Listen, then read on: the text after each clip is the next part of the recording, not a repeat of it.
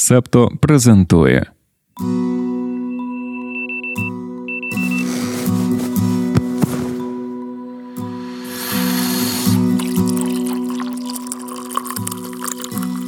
П'ятниця 2 лютого 2024 року. Ранкове допіо. Випуск 207.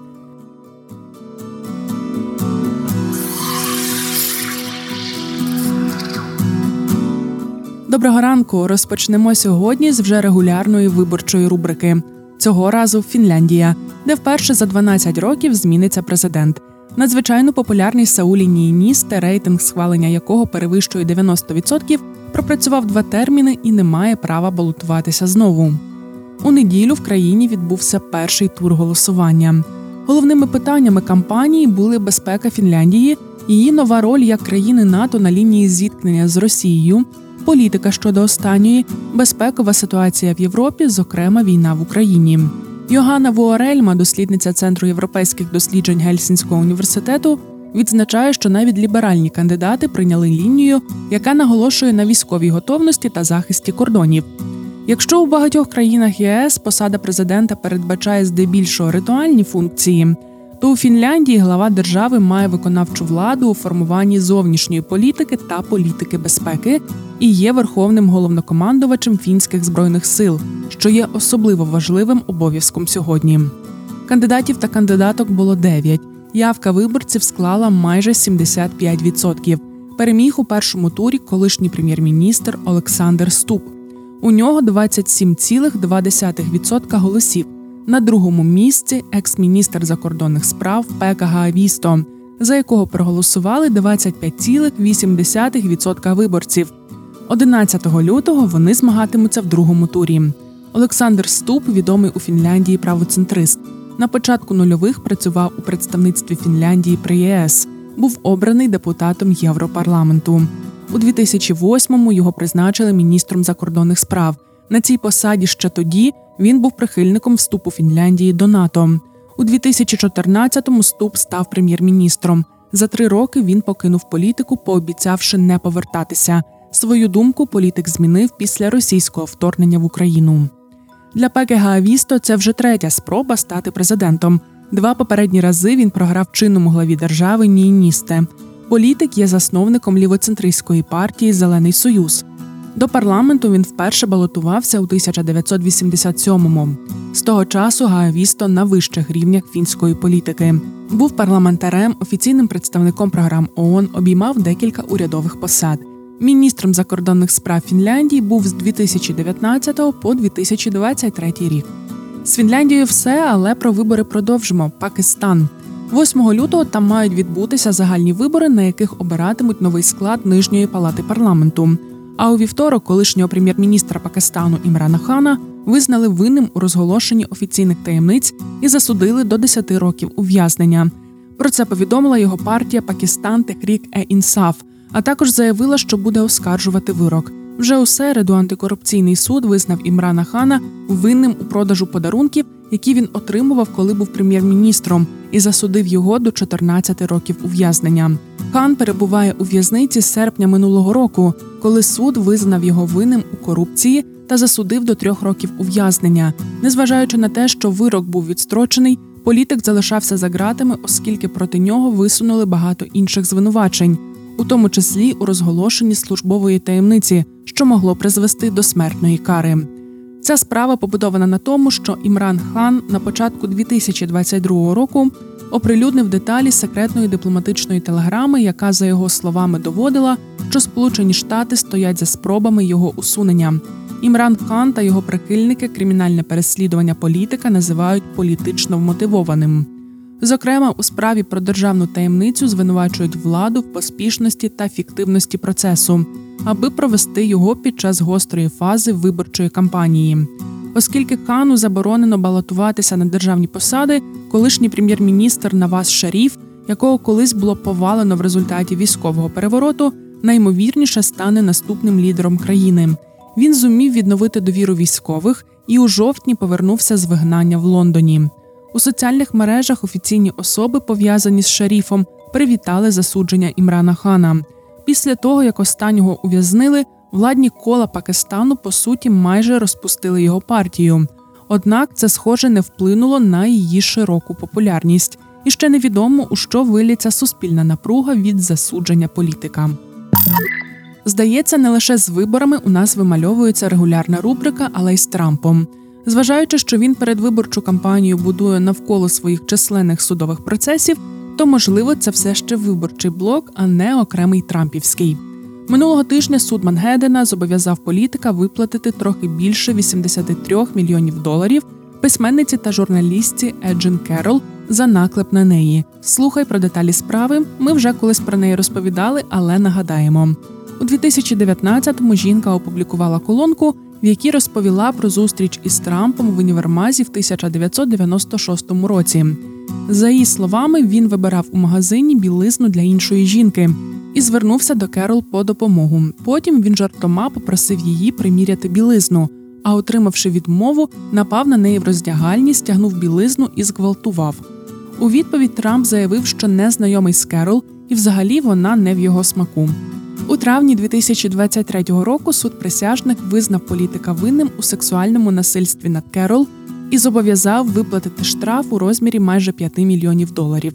Після вердикту Трамп публічно називав Керол психічно хворою, її свідчення брехнею, а саму справу посміховиськом і політичним переслідуванням. Одного дня він опублікував понад 40 глузливих дописів про пані Керол на своєму вебсайті True Social. Жінка вирішила подати ще один позов за наклеп. І як ти розумієш, виграла. Тепер Доні мусить платити.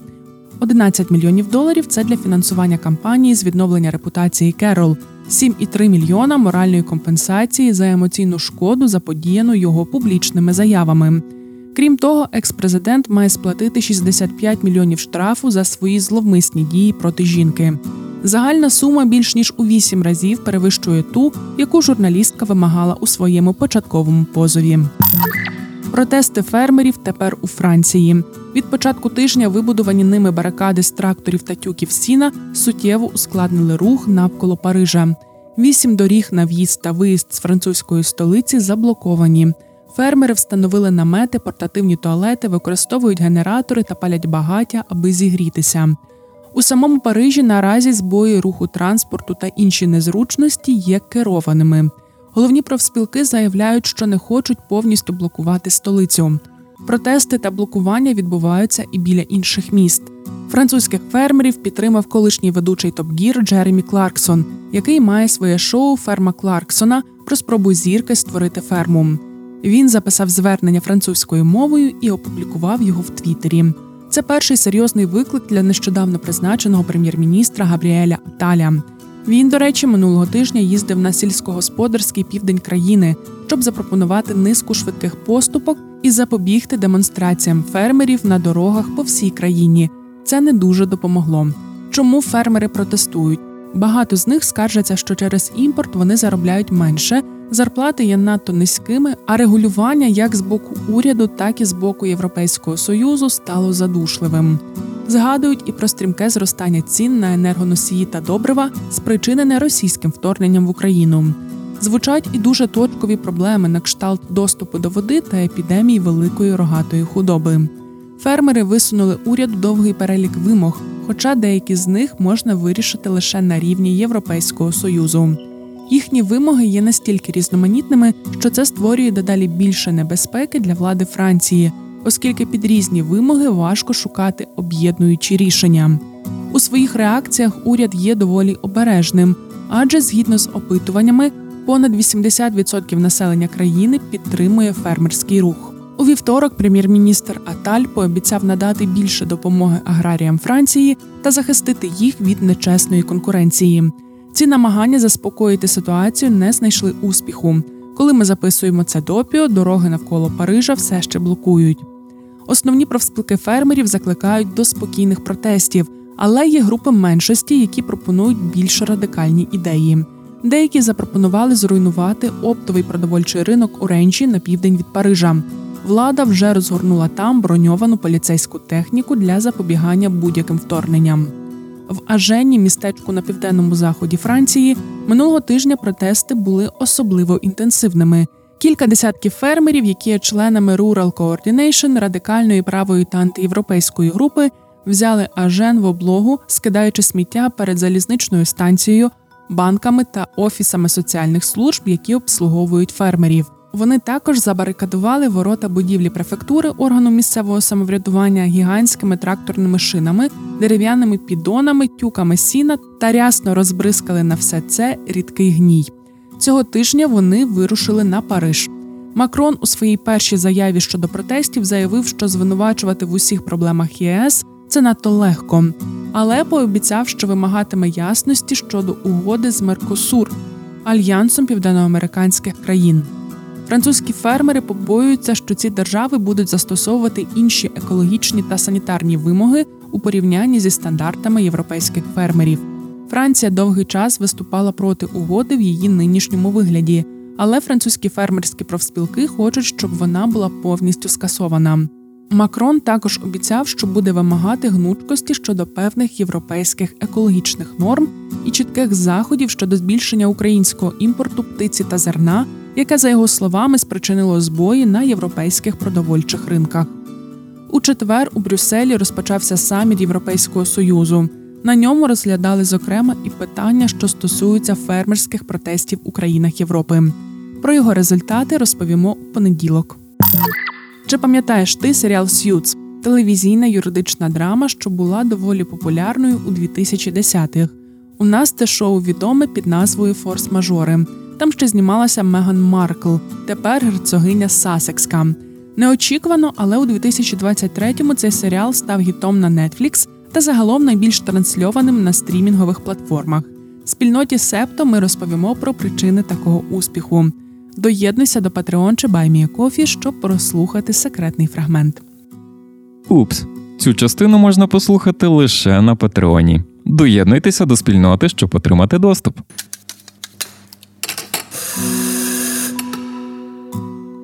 Його звати Беніто, йому 4 роки, і він вирушив 40-годинну подорож, щоб знайти кохання і теплу погоду. Беніто це жираф. Він народився в зоопарку у мексиканському штаті Сіналоа, де жила ще пара жирафів. Доглядачі побоювалися, що самець з цієї пари нападе на маленького Беніто, тож останнього відправили до зоопарку поблизу кордону зі США. Влітку там для Беніто було мало тіні. Взимку на ставку у вольєрі іноді утворювався лід, і було небагато дерев, які можна пожувати. Тож активісти просили перевести тварину в більш сприятливі умови. Для Беніто розробили спеціальний контейнер, який прив'язали до кузова вантажівки. Голова жирафа стирчала крізь верх конструкції, але брезент захищав його від холоду, вітру та дощу. Він отримав багато ласощів: солома, люцерна, вода та овочі. Контейнер було оснащено обладнанням, щоб персонал міг спілкуватися з Беніто в дорозі. Його супроводжувала колона поліції, екологів і Нацгвардії. Всі разом вони проїхали 145 кілометрів до нового дому Беніто. Це сафарі парк, де є три самки жирафа. Сам Беніто тепер живе у великому просторі, який більше нагадує його природне середовище існування. Стіки до ранкової кави про події стисло.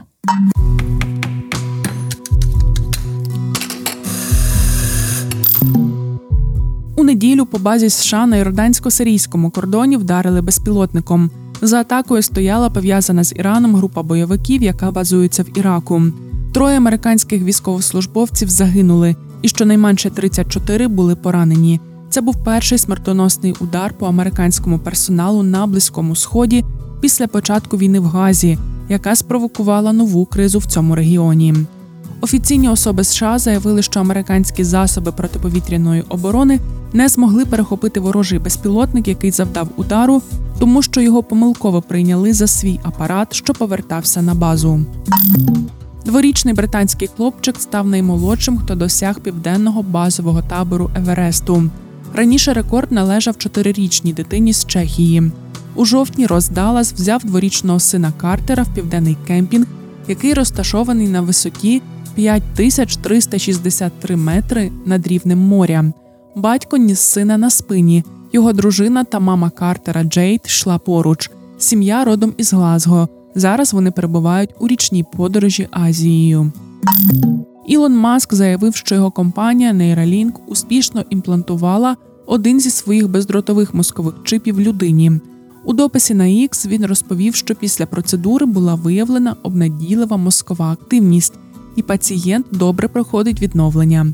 Мета компанії Neuralink полягає в тому, щоб підключити людський мозок до комп'ютерів, аби допомогти впоратися зі складними неврологічними захворюваннями. Серед інших компаній, які досягли подібних успіхів у цій галузі, є Еколь Політехнік Федераль у швейцарській Лозані. Ця компанія успішно дозволила паралізованій людині ходити, просто думаючи. Це стало можливим завдяки встановленню електронних імплантантів у мозок і хребет, які бездротовим способом передають думки ногам і ступням людини. Марк Цукерберг, бос мета, вибачився перед сім'ями дітей, які постраждали від жорстокого поводження в соціальних мережах його компанії. Він зробив це під час слухань у Конгресі щодо онлайн безпеки в США. Голови TikTok, Snap та X також були присутніми. Законодавці розглядають внесення кількох законопроєктів щодо захисту дітей в інтернеті. У ФБР заявили, що їм вдалося закрити мережу китайських хакерів, яка націлювалася на важливу американську громадську інфраструктуру, включаючи електромережі та системи водопостачання. Даючи свідчення комітету конгресу, Крістофер Рей, голова американської розвідувальної служби, сказав, що ця фінансована китайською державою організація готувалася посіяти хаос у разі війни між США та Китаєм. Прем'єр-міністр Ізраїлю Бінямін Нетаньягу закликав ООН припинити діяльність Агентства для допомоги палестинським біженцям і організації робіт на Близькому Сході. Ізраїль звинуватив співробітників цієї організації у причетності до нападу бойовиків Хамас. У минулому випуску ми згадували, що США призупинили її фінансування. Те ж саме зробила Канада, Австралія, Сполучене Королівство, Фінляндія, Німеччина, Італія, Нідерланди та Швейцарія. Це сталося після того, як стало відомо, що одну з ізраїльських заручниць утримували в домі співробітника агентства. Міжнародний суд ООН відмовився прийняти рішення щодо претензій України про відповідальність Росії за збиття літака Malaysia Airlines у 2014 році. Судді також відхилили запит України про репарації. Натомість суд постановив, що Росія порушила елементи закону про боротьбу з тероризмом, не розслідуючи звинувачення в тому, що російські кошти, направлені в Україну, фінансували терористичну діяльність.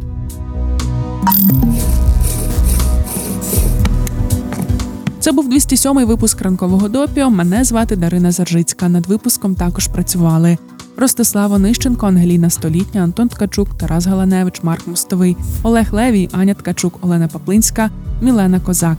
Почуємося, солодашку. Ви прослухали подкаст Ранкове допіо. Шукайте септо в соцмережах, діліться враженнями та розповідайте іншим.